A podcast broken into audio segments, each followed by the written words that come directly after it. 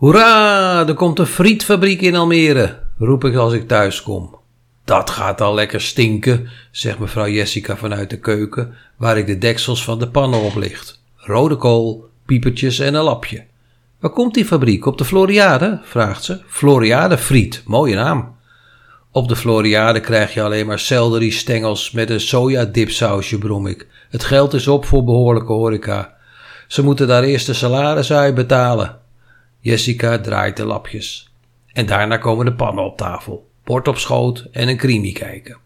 Waar komt die patatbakkerij? vraagt Jessica. Bij Kruidenwijk. Jessica trekt haar neus op.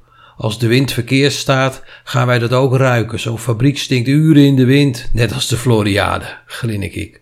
Verwoed prik ik de piepertjes op mijn bord.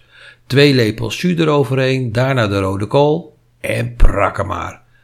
Mag die fabriek daar wel komen? vraagt mevrouw. Nee, natuurlijk niet, zeg ik. Hij past niet in het bestemmingsplan. Let op mijn woorden, zegt Jessica. Die fabriek komt er gewoon. In Almere heb je helemaal geen vergunning nodig om iets te bouwen.